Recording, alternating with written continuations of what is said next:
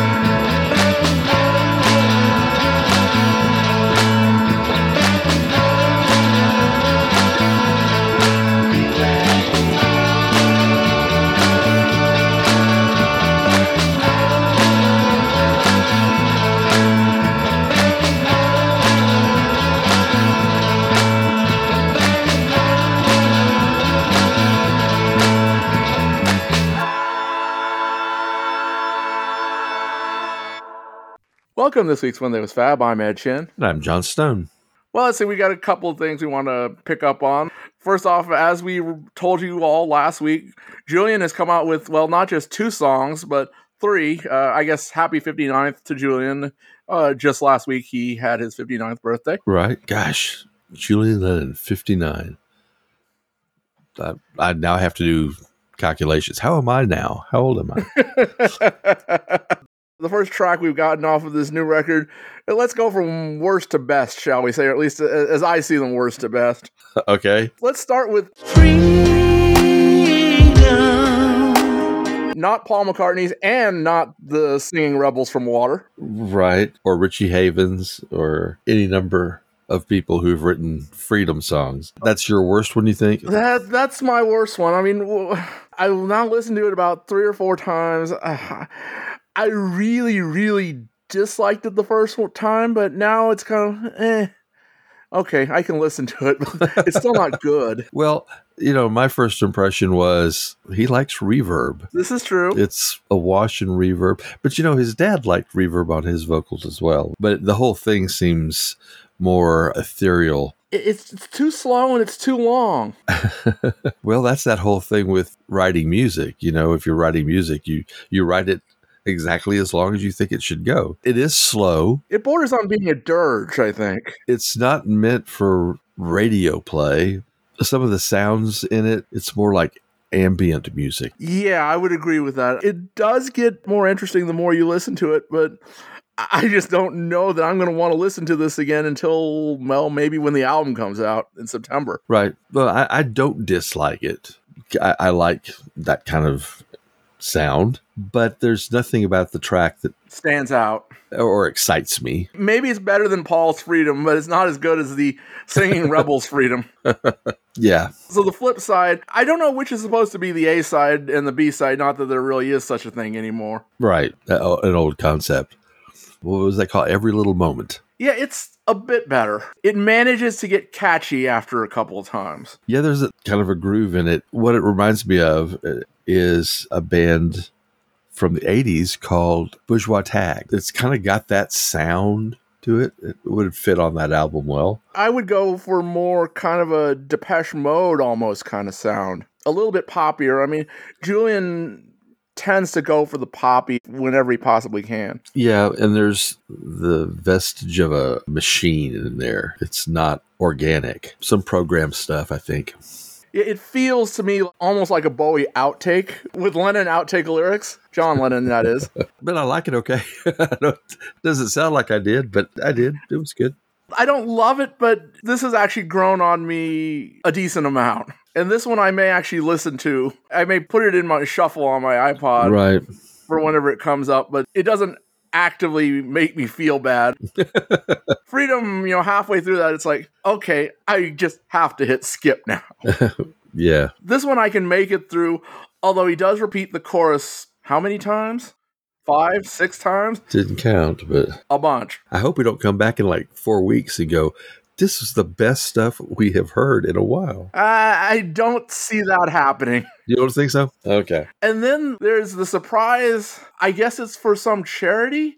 In support of the Ukraine, people of the Ukraine. Uh-huh. Global citizens stand up for Ukraine. Yeah. Which is why he did the song, because he said he wouldn't. He kind of wants to have it both ways. What he says on YouTube is As a human and an artist, I felt compelled to respond in the most significant way I could. So today, for the first time ever, I publicly performed my dad's song, Imagine. Why now, after all these years? I had always said the only time I would ever consider singing Imagine would be if it was the end of the world. That's a little bit overdramatic. Well, It's a good thing that Julian is trying to do something. yeah. And I think his feeling about that is probably based in if this is the beginning of World War III, then the end of the world, that would not be an exaggeration. although it's still coming a little bit too close on the heels of uh, Gal Gadot and her uh, Hollywood "We Are the World" style version of Imagine. I mean, that was only a year, year and a half ago. Yeah. It's a good version. There's an acoustic guitar which replaces the piano. Right? Is that his longtime friend, Justin?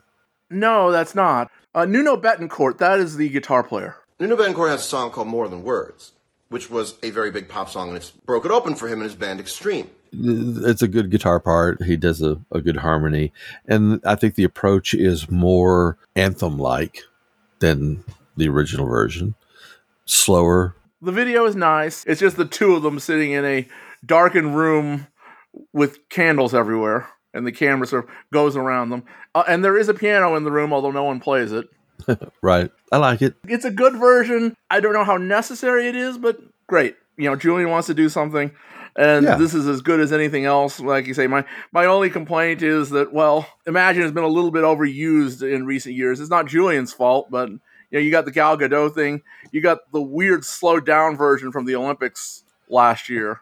Right. Well, it's, you know, important in telling that that song has become universal, surprisingly so, because, you know, there are people who could take offense to any number of the lines in that song, but it has become a worldwide anthem. And so it would be hard to consider, well, I'm not going to do it because someone did it last year or the year before or the year before, because it's just going to be done. Yeah, although maybe he could have done Give Peace a Chance, or maybe he could have done a medley with Imagine and Give Peace a Chance, done something a little bit different. Again, I'm not saying, oh, this is horrible, this is awful. It's just, it might have been nice if he'd taken it a slightly different way. Okay, I'll go along with that. And we must remember that as recently as post 9 11, the company which owned 80% of the rock stations across the US after 2001 sent out a memo listing songs that they suggested these stations not play. And, well, Imagine was on it. Weird, but okay. You know, the idea that it's like, don't play this song. Well, Going along with your sentiment that, you know, there are people who could conceivably be offended by the lyrics of Imagine. for sure. And we discussed that with sometime in New York City box set that, that corporations are now looking at the product that they own and say, oh, not that, which in a lot of ways removes the social impact of some music if the people who ultimately own it decide what you can hear. It's the combination of politics and government and the ruling class, as it were, the ones with the money. We sure have gotten away from you know the time when the the disc jockey could decide what he was going to put on the air and could break records and If it means no more uh, disco burning nights like there was in Detroit, maybe that's not necessarily completely a bad thing. yeah, perhaps that. not that people should ban what others hear, but well, I think a little constraint is not necessarily a bad thing all the time. Yeah, I was thinking earlier when, listening some to the Julian songs that when the Beatles arrived, certainly there were thousands and thousands of people who were vying to become a star.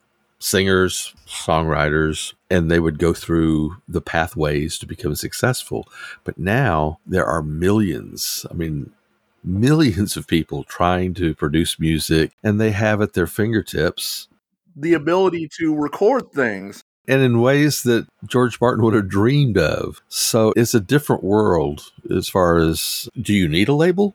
Well, one only need look at Justin Bieber. I mean, Right. conversely, you look at something like BTS, that is entirely brought to the public through a large multinational conglomerate. Right. K-pop is only a big thing because, well, the company said we can sell this. Right. The second thing that which came up this week, which has to do with something we've talked about recently, there there's apparently a new John Lennon biopic in the works. Yes. And from basically the same people who bar- brought you Bohemian Rhapsody and uh, Rocket Man. Anthony McCarten, who is the uh, fellow who actually wrote Bohemian Rhapsody, has written the screenplay, and it's apparently done. The movie will be produced by Yoko, although, you know, again, produced in quotes. Sean and Julian are both apparently on board, as are the Beatles, i.e., Apple, as an organization. Right. They've apparently given permission to use whatever music the production requires. What's noted in this article is five key Lennon songs and any Beatles songs they desire to use. So in that case, it sounds like they're kind of going the, the Lennon naked route, As in, using the Beatles and Right. actual Lennon music rather than doing sound alikes or doing something completely different with the soundtrack. Right, there won't be faux covers. And then there's a weird bit in there where they say May Pang will get her due. And be celebrated. What is there to celebrate about May Pang? She was John's girlfriend for a while. Uh, Well, I, I think the article said that she saved his life. That's the perspective that they're taking is that her being there and shepherding, so to speak, John during a fractious time in his life. We don't know what they're going to do with it. It just seems a little bit odd to me, particularly as someone who, while I believe a fair bit of loving John, I think it is clearly colored by May Pang's continued feelings for John Lennon. Right. She's still in love with him. She was and probably is still in love with. I don't know if you've ever read Loving John. I have. She doesn't like Yoko. she makes no bones about that. But Yeah, but uh, when was that book written? it's 40 years later, yeah, this is true. basically, you know, and they're both old people. much much older and she also contributed to goldman's book to the lives of john lennon and she has not shied away from expressing very tabloidy versions of john lennon Well, are you saying that her accounts are all suspect? I, i'm i'm not saying that she's lying uh Well, I'm just saying that I don't necessarily believe everything she has to say.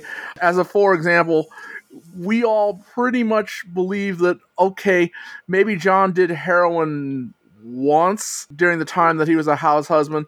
Yoko did have a period where she will admit that she was she went back on the stuff during the late 70s, but John has said that he did it once during one of those nights overboard. But May Pang will say, "Oh yeah, no, John was a junkie again."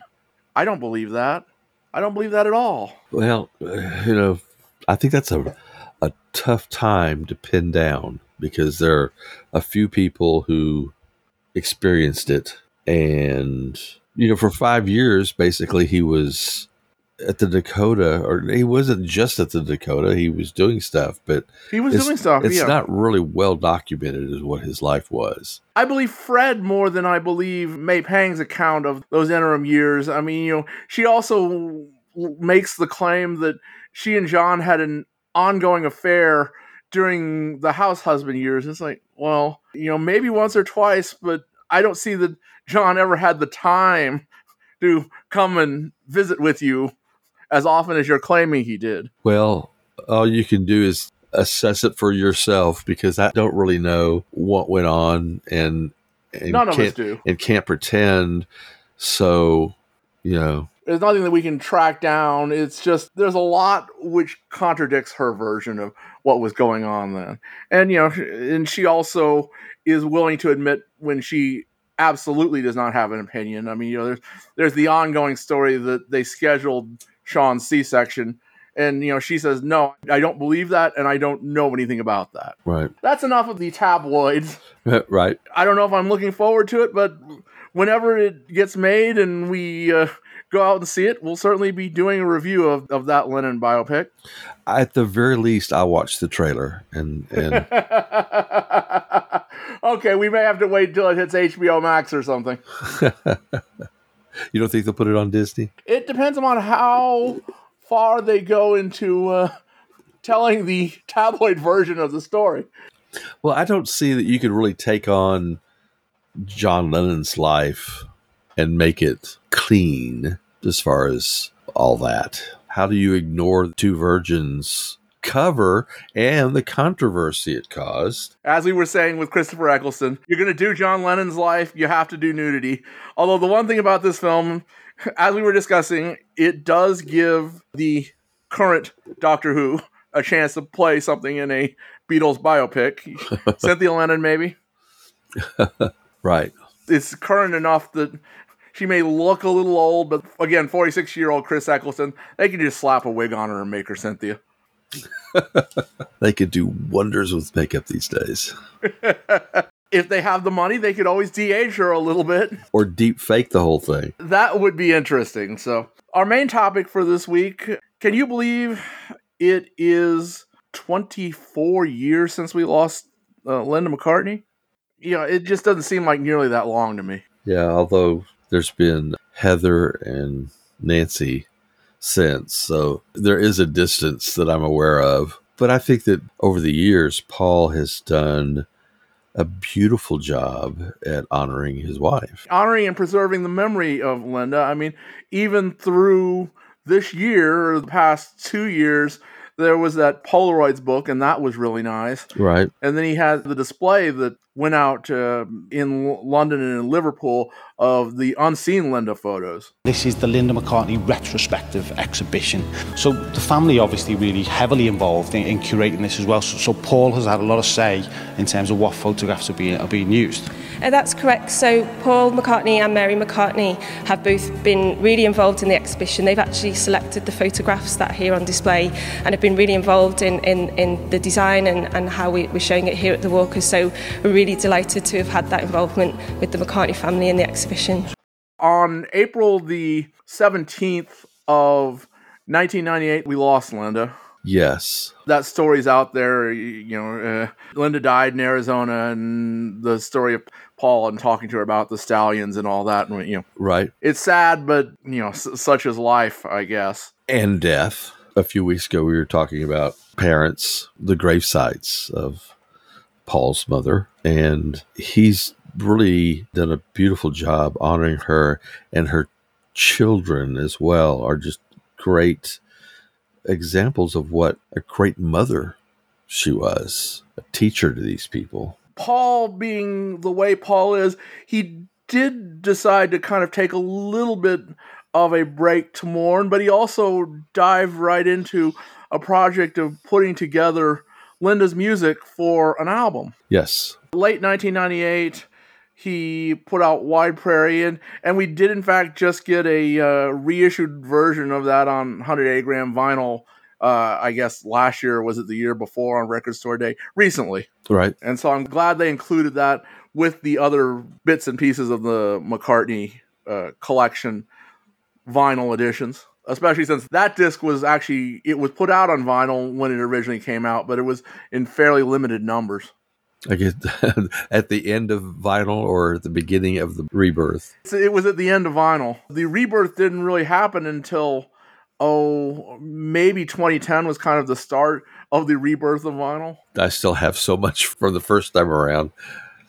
I never paid any attention when it came back. But nonetheless, Paul had kind of taken a break and you know he was doing that project, but he was also out of the public eye more or less, other than promoting Wide Prairie. And there was some question about when would Paul actually, you know, come back to the stage or, or even start recording. And so what we're going to talk about today is a show which was at the Royal Albert Hall, which has kind of been forgotten just a little bit. Well, it, didn't produce much. I mean, it was it was a show. Well, it was a show, and they did release it on video. It was aired on the BBC, and it was also aired on radio in England. We didn't get much of it here. Yeah. It wasn't a big thing, but uh, it also has been on YouTube for 10 years.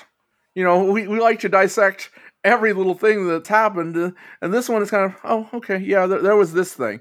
But it's actually a pretty important show. There are a lot of things that McCartney was doing, not necessarily exactly at that time, but in the public perception of albums and you know, his his classical stuff. It all kind of Jumbles together. it does. But if you look at the timeline, most people will sort of go right from Flaming Pie to Linda's passing to Run Devil Run. Right. They sort of skip over this whole period. I didn't really pay that much attention to this at the time. For me, it was Run Devil Run that was, in effect, a tribute to Linda. But Run Devil Run only exists because of Paul thinking about and actually uh, deciding on what he wanted to do in this show. Right. But that's at the end of this concert. We're going to talk at least generally about the show. It was put together by Chrissie Hynde of the Pretenders, who was, at least during the latter, let's say, quarter of Linda's life, a good friend of them, kind of after they came off the road with Wings. a sad, very sad time for all of us, you know, when Linda died. But just to talk to Paul about, you know, I thought the world deserved to know.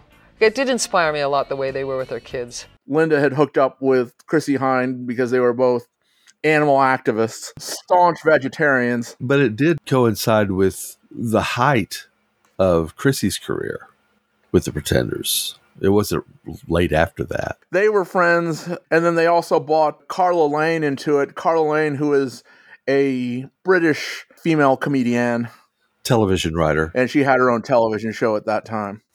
She, had several successful shows from Liverpool. Carla Lane actually today said that she hasn't seen Sir Paul McCartney so down ever. He's totally devastated by the news, and she really does hope that he will be able to move on. Obviously, he's had a lot of support from his four children and uh, close friends, particularly people like Carla Lane.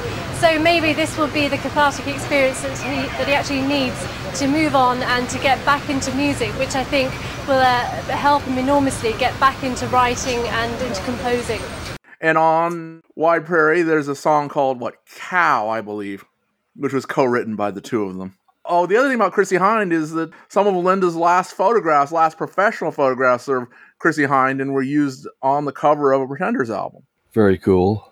A lot of people forget that Linda had been taking pictures of rock stars since the mid 60s. Very good at it. You don't get this out of this concert. You know, you would think that they would find a way to, to bring up some of these pictures and pay a little bit more tribute to Linda's photography, and well, they really don't. Right. Well, there are several things that were missed. One being, I mean, the fact that Paul put out this album, there was none of her music Yeah, and they don't even mention the Wide Prairie I- anywhere during the show. or any song. I mean, Cook of the House was the first one that popped up to, in, in my consciousness, but I think she'd done uh, Seaside Woman by that time, and none of that stuff was in the concert. what they seem to have told people is, well, pick a Paul Beatles song and then play one of your own hits. Yes, that seems to be the pattern. Except for Elvis Costello. Elvis Costello is the only one who hits the tone exactly right to, in my eyes. You know, he gives a beautiful speech about how Linda helped him get over his nerves. You know, how it was a challenge to to come in and write songs with your hero. Right. And that Linda sat them down and said, you know, he's just a guy and here's what Paul likes. And, you know, it calmed him down. And, you know, that's how they got started to get collaborating, at least according to Elvis Costello. Right. And, and he mentions how warm she was to his family. You know, she made them welcome. But he always kind of hits the right tone for me. So I'm not really surprised. He chose some great music and has a different history with Paul than anyone else there. Marianne Faithfull, she has a history with Paul, and uh, although it's interesting, during the show and on the radio broadcast, she actually talks about how she didn't really know Linda all that well. Right, right. So it's like, oh, well, that's interesting. Let's run through the track list here. Or this is the TV version of the track list. As mentioned, there were several songs which were played which did not appear on either the radio or TV version. Some appeared only on the TV version and some appeared only on the radio version. Right. The TV version is still out there. It was released legitimately on DVD, but I mean it's long since out of print. So first off, you know, it starts with with Chrissie and the Pretenders. They start the show with with Message of Love. Okay, you know, it's nice and she can say nice things about Linda, although other than it may have been a song that Linda said she liked once, does that have much to do with Linda? That's a great opener. Hi, welcome uh, to this gig. Uh, it's uh, one of the longest named titles. Uh, Here, There, Everywhere, uh, a concert for Linda McCartney. Or a good concert for Linda. Just stop there. It's got to be upbeat, it's got to be great, it's got to be a celebration of life.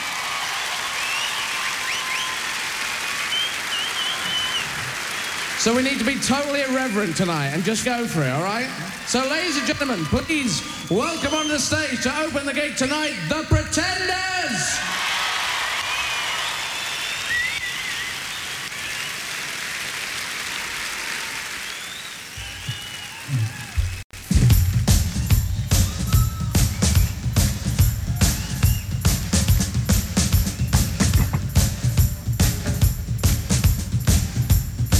Pleasure it is to be here tonight for Linda with our message of love.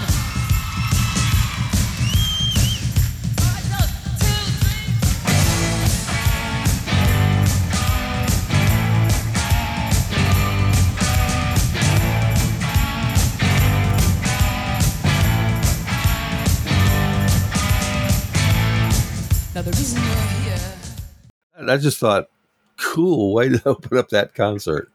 I, I don't think it's a bad way to open the concert. I just think it doesn't have anything much to do with Linda, Well, uh, other than you know she she was a great woman, and she had a message of love. It's like okay, well, well, all right. And, and she was a friend of Linda's, so maybe, maybe it was a, a favorite song, maybe not. I'm not saying it wasn't. I just kind of wish that if it was, you know, maybe she could have said something about it. maybe she could have written a new tune. uh, then the, the MC for the evening is Eddie Izzard. I mean, we kind of know who Eddie Izzard is in this country. Uh, he's much bigger overseas. Yeah. But as far as I know, he didn't know Linda. He's just who they bought on to be the MC for the evening. Again, he was a hot guy at the moment when this concert took place and looking for an MC. Although he clearly sounds a bit uncomfortable during some of his introductions here. Right. he has jokes like, well, you know, the, the money from the show is going to an animal rights charity. I'm sure there's some bunny rabbit who's out there saying, thank you, Mrs. McCartney. It's like, uh, okay, Eddie. you can say that. I don't know if that's quite the right tone to take in a tribute to the woman, but Yeah, I've been a fan of Eddie Izzard for a long time. So although isn't isn't he like uh, mostly uh, playing as a woman now? It doesn't. It, hasn't he, He- he- Isn't he either transgender or? yeah, he, he's always been that. I mean, that's that's what. he makes a comment, but I think he actually spends more time as a woman now than he did. Uh, Well, I think that's true, but it's been part of his act. to some degree. Well, and they and in fact they mention it here a couple times. It wasn't a secret. It's one of those weird societal things that kind of fascinate me about England is that homosexuality and the whole thing with different kinds of sexual behavior was illegal in Britain uh, up until about 67 or 68. And now in Britain, it's so accepted. And I think more so there than here. Eddie Izzard's cross dressing sort of comes out of the Python cross dressing, except Izzard takes it more seriously. Yeah. I mean, he actually does it. John Cleese does not go walking around in a dress that we know of. that we know of. Okay, so after Eddie Izzard, we get Lyndon David Hall. Do you know who? I have no idea. no. He's got a great voice. An exceptional voice and a fantastic talent. We're so glad to have him. Lyndon David Hall.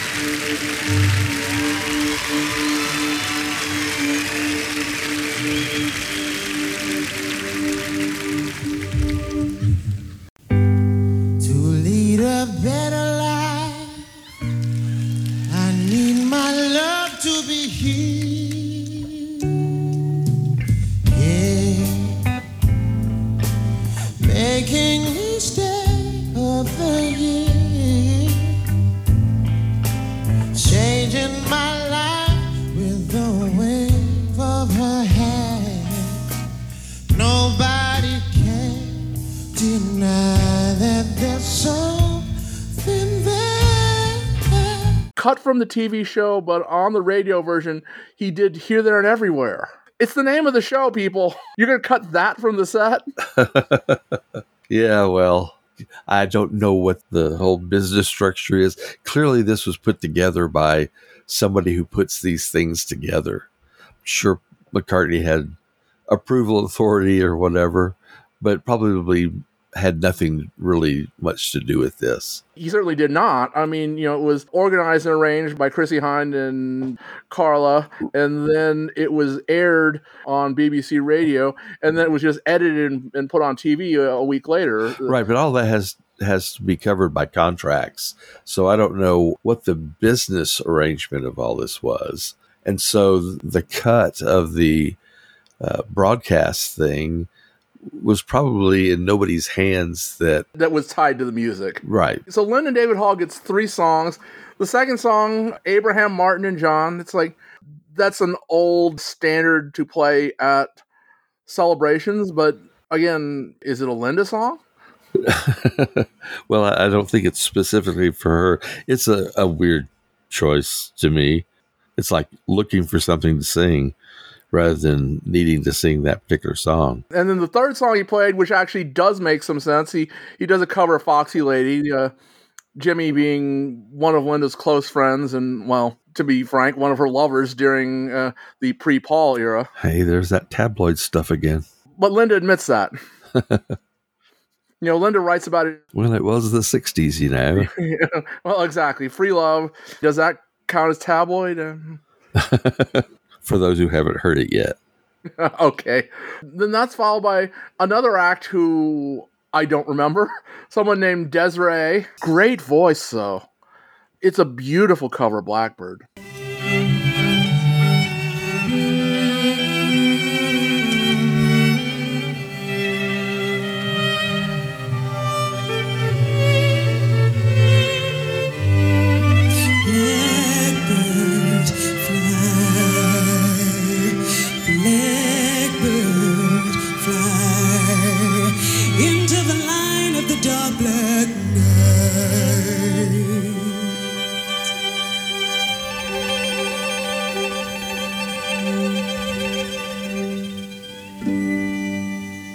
These guys are obviously British celebrities of some sort, and they're good entertainers. You've probably heard Des'ree's most popular song.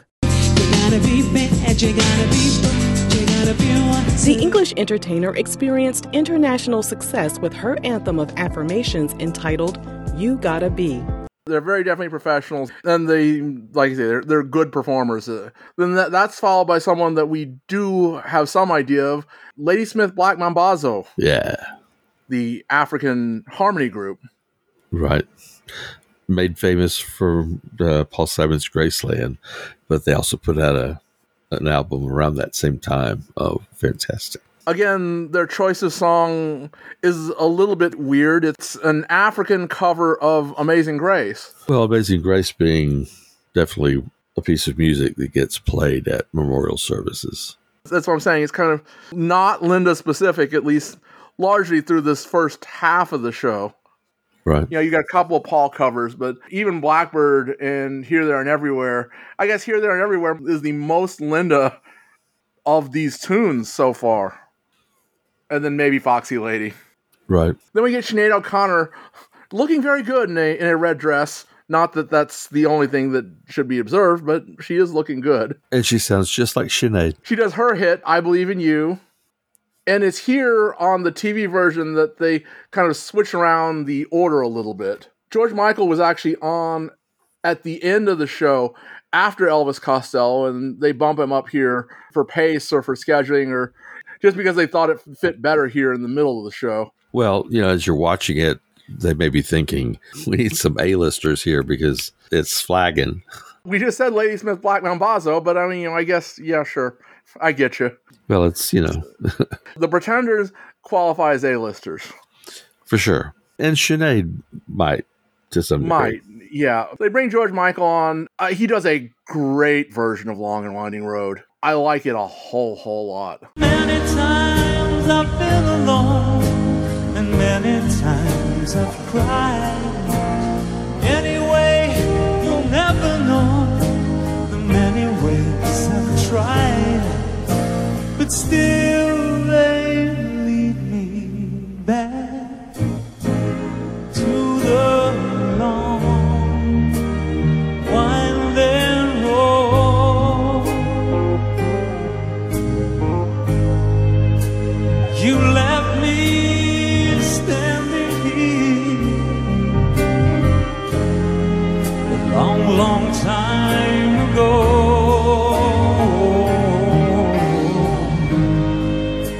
Don't let the sun go down on the long and winding road.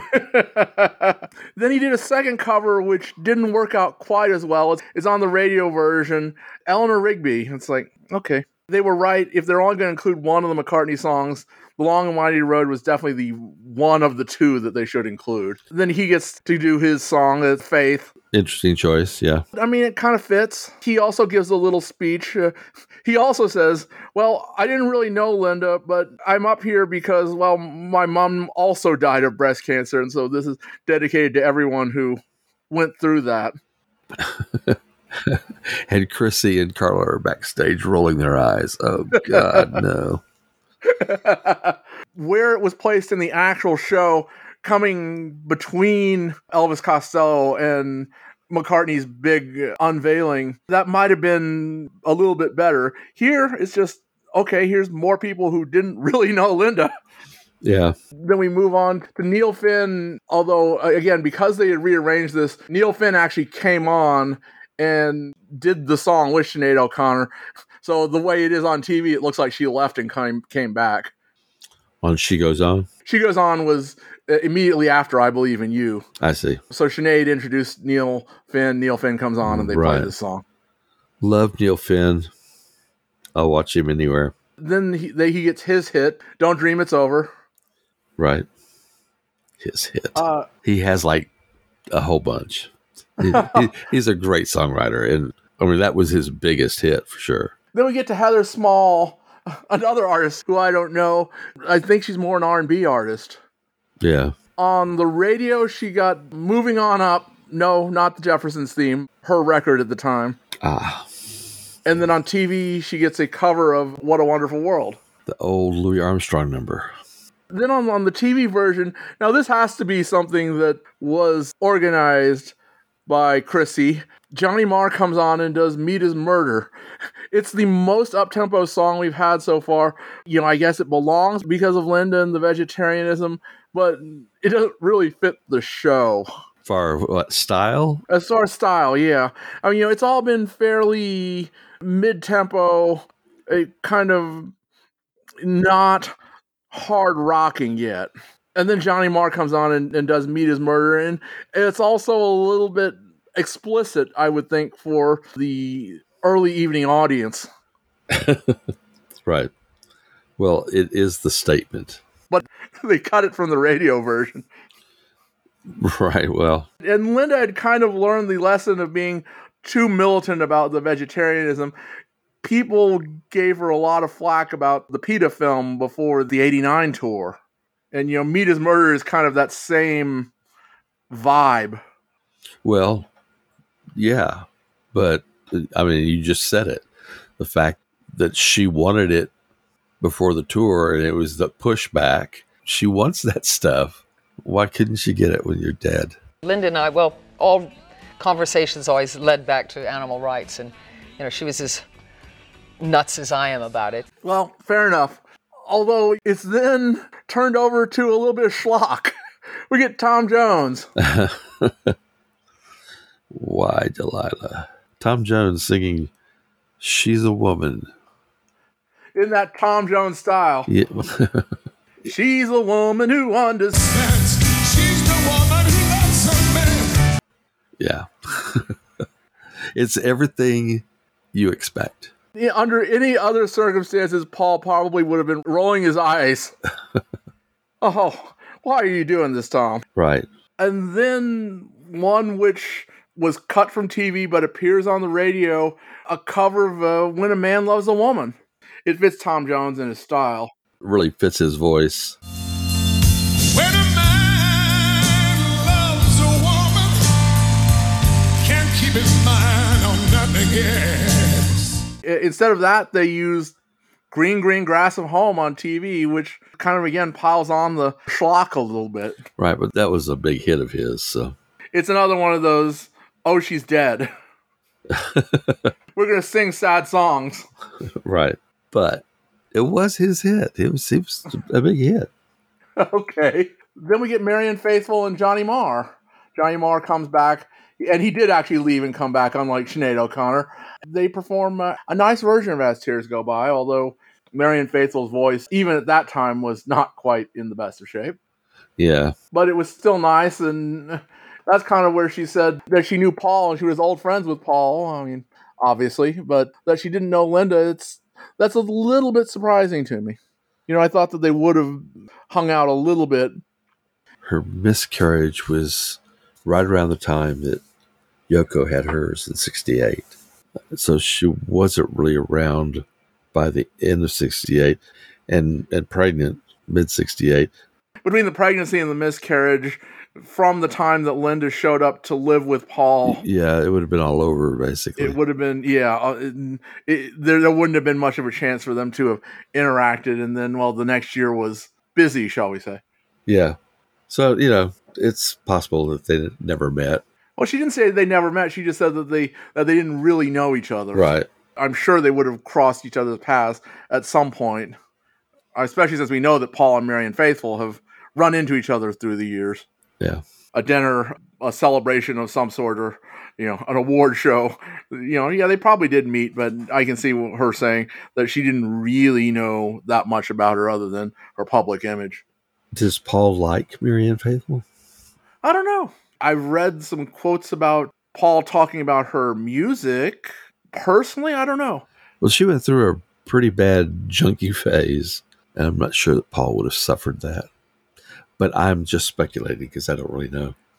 More tabloid stuff. More, yes, the TV version uh, uh, moves on with uh, Chrissie Hynde coming back for uh, "I Wish You Love."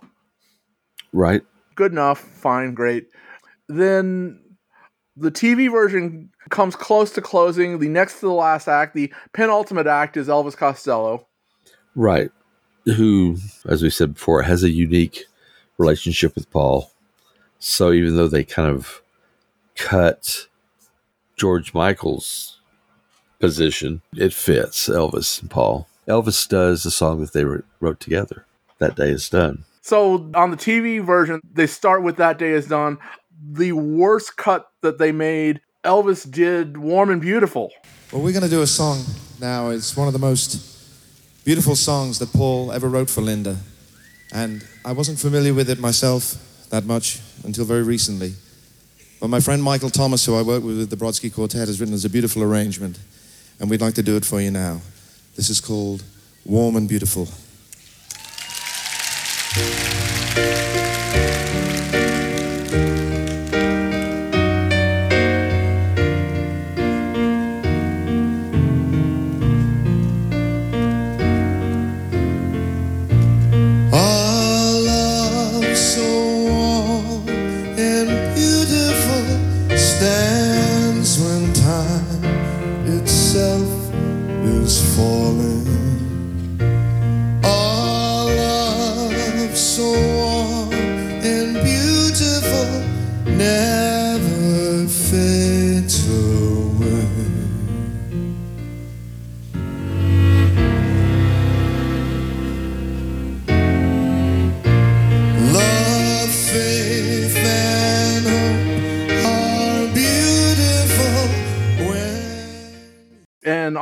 Radio they have warm and beautiful and they don't have that day is done it's just an, a great version of warm and beautiful and elvis talks about how he was unaware of the song really until he was looking for things to play and then he heard it and that he felt that it was just a perfect summation of paul and linda and their relationship Beautiful song. It's actually my favorite on Wings at the Speed of Sound. it's a great cover too it fits elvis's voice just right in the pocket The other song, That Day Is Done, is one that, they'd co-written and it was on flowers in the dirt and it's about death, being buried, end of your life. It's the perfect song. although it is gender reversed because it is the husband who's being buried and that day is done Right.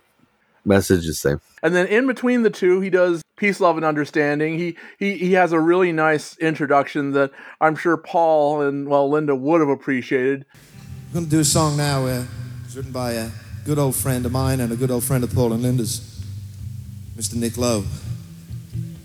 He wrote this song, and I, he had his tongue in his cheek when he, he wrote it. I know that. And as uh, time has gone on, I've sung it for years and years, and it seems like it's getting truer and truer as time goes on. And I suppose uh, today we might uh, dedicate it to all the warmongers and politicians and generals in the world who are prepared to kill but are not prepared to die. you know things haven't changed much in 23 years have they Things never change. and again it's up tempo it's a really nice version of peace love and understanding I, I love that song who doesn't love that song yeah, it's one of those universal songs. it's also a great way to bring the spirit up because we must remember that up until the day of the show, they weren't really sure whether Paul would be coming on or not. And he did. He was kind of waffling back and forth with Chrissie Hynde. It's like, well, no, maybe I'll do it, maybe I won't do it. And then she finally convinced him, well, give us some songs that we can learn. So if you do come up, we can play them. right, right. The way you described it just kind of reminded me. Of, I just see Paul going, "Maybe I will, maybe I won't," and, and he starts to walk off. And Chrissie brings the cape and puts it on his shoulder, and he goes, "Wow, I'll do Lonesome Town." this was really the origins of the uh, whole Run Devil Run project. They asked him for a song that really he felt summed up his relationship with Linda. And so rather than going and starting out with one of his own songs, well, he he went back to Ricky Nelson's catalog. Yeah, And he also gives a, a really great introduction to that. This is a song which Linda and I used to listen to. Uh, well, I was in Liverpool, she was in New York, but we both listened to it in the 50s. It's by Ricky Nelson. It goes like this.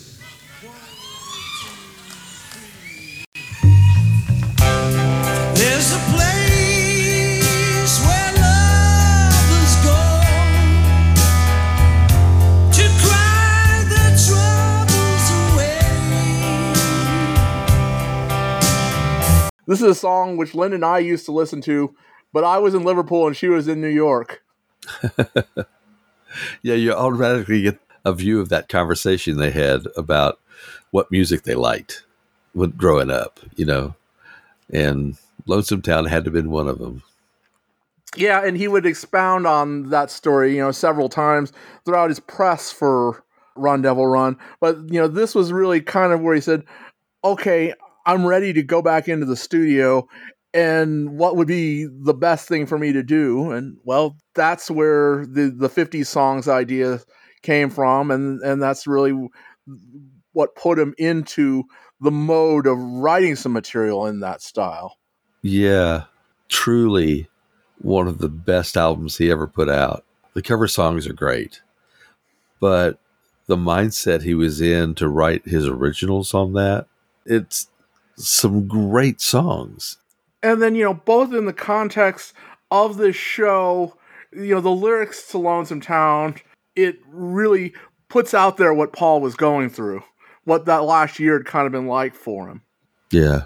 And for those who've never seen it, this is slightly off kilter, but look up the video for No Other Baby. That's an amazing video.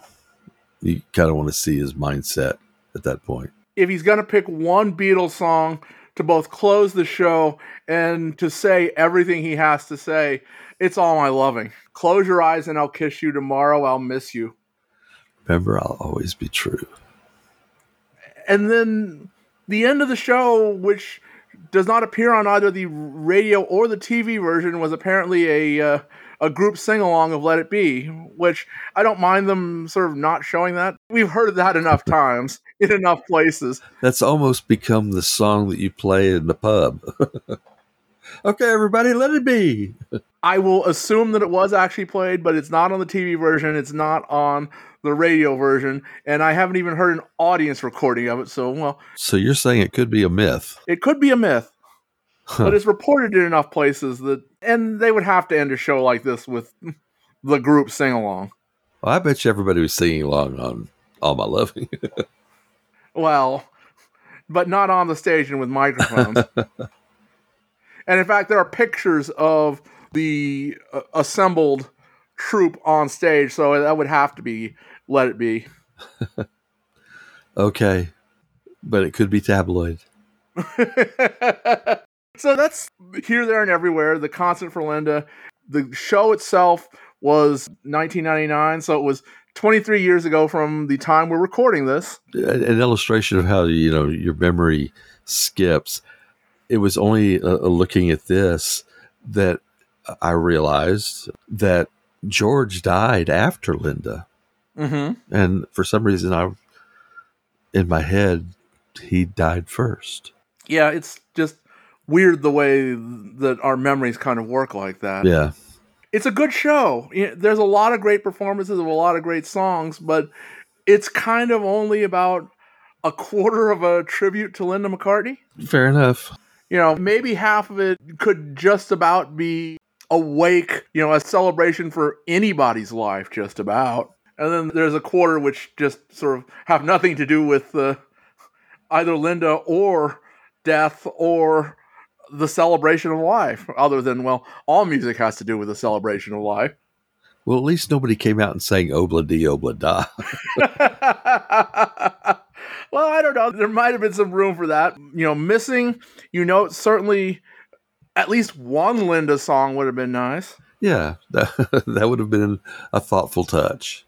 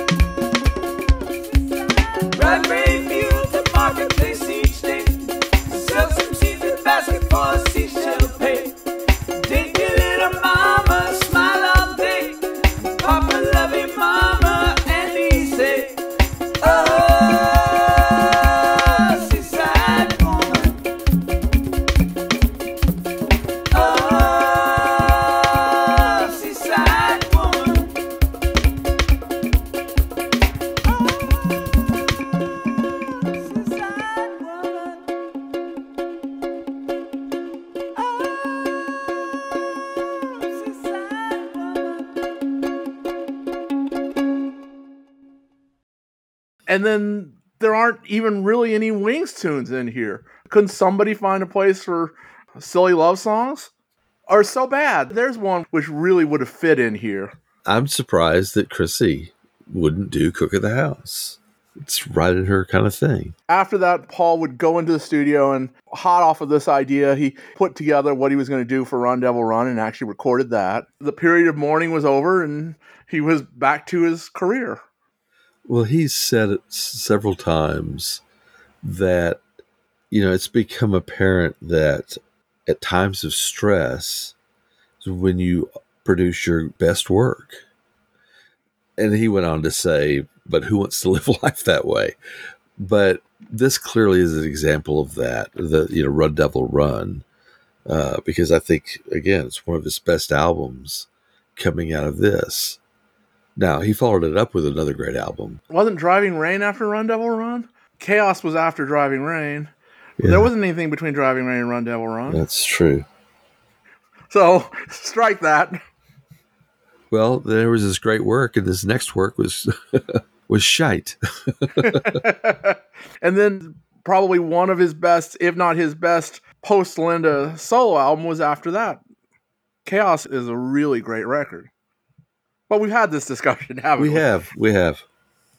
fairly recently. But uh, if you're going to say that, you know, Driving Rain is not really the post Linda album, it's the Here's Heather Mills album. Yeah, And Chaos, and we know that some of the Chaos songs were written before Driving Rain. So maybe that's kind of the separation from Heather Mills and the Linda feelings coming back to the surface.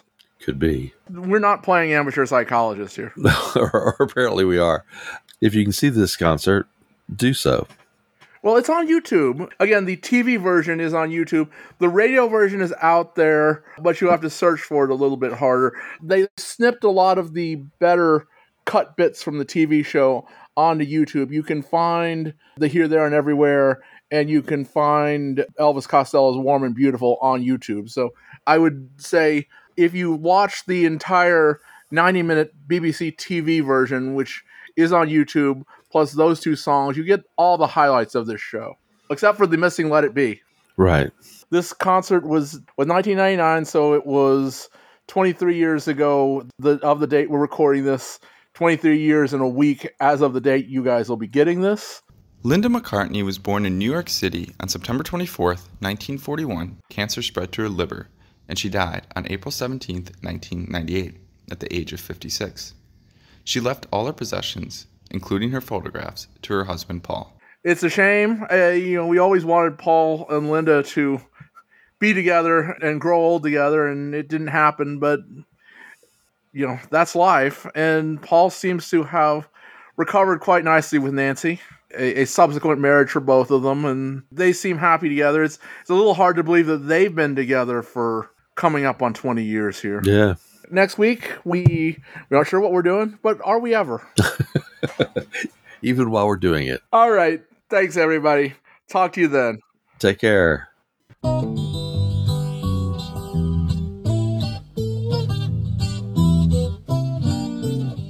Subscribe to When They Was Fab on iTunes, Podbean, Stitcher, or wherever finer podcasts are found. Please join our Facebook group, and we could be reached at When They Was Fab and on Gmail. The opening theme was written, produced, and recorded by Jae Young Kim, Feast or Famine Studios, San Francisco, California.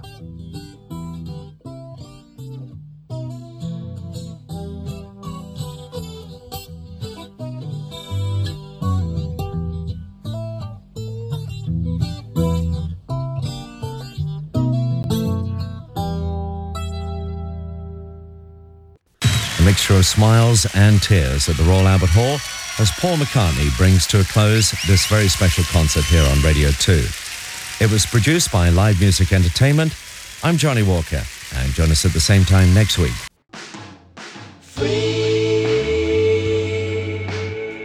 I tell you one thing, there's sickness going on and there's some good people doing work in hospitals, but they got no bread to do it on. Not only are they working in a miserable condition with sick people, but they're, they're scraping the barrel for funds to keep going.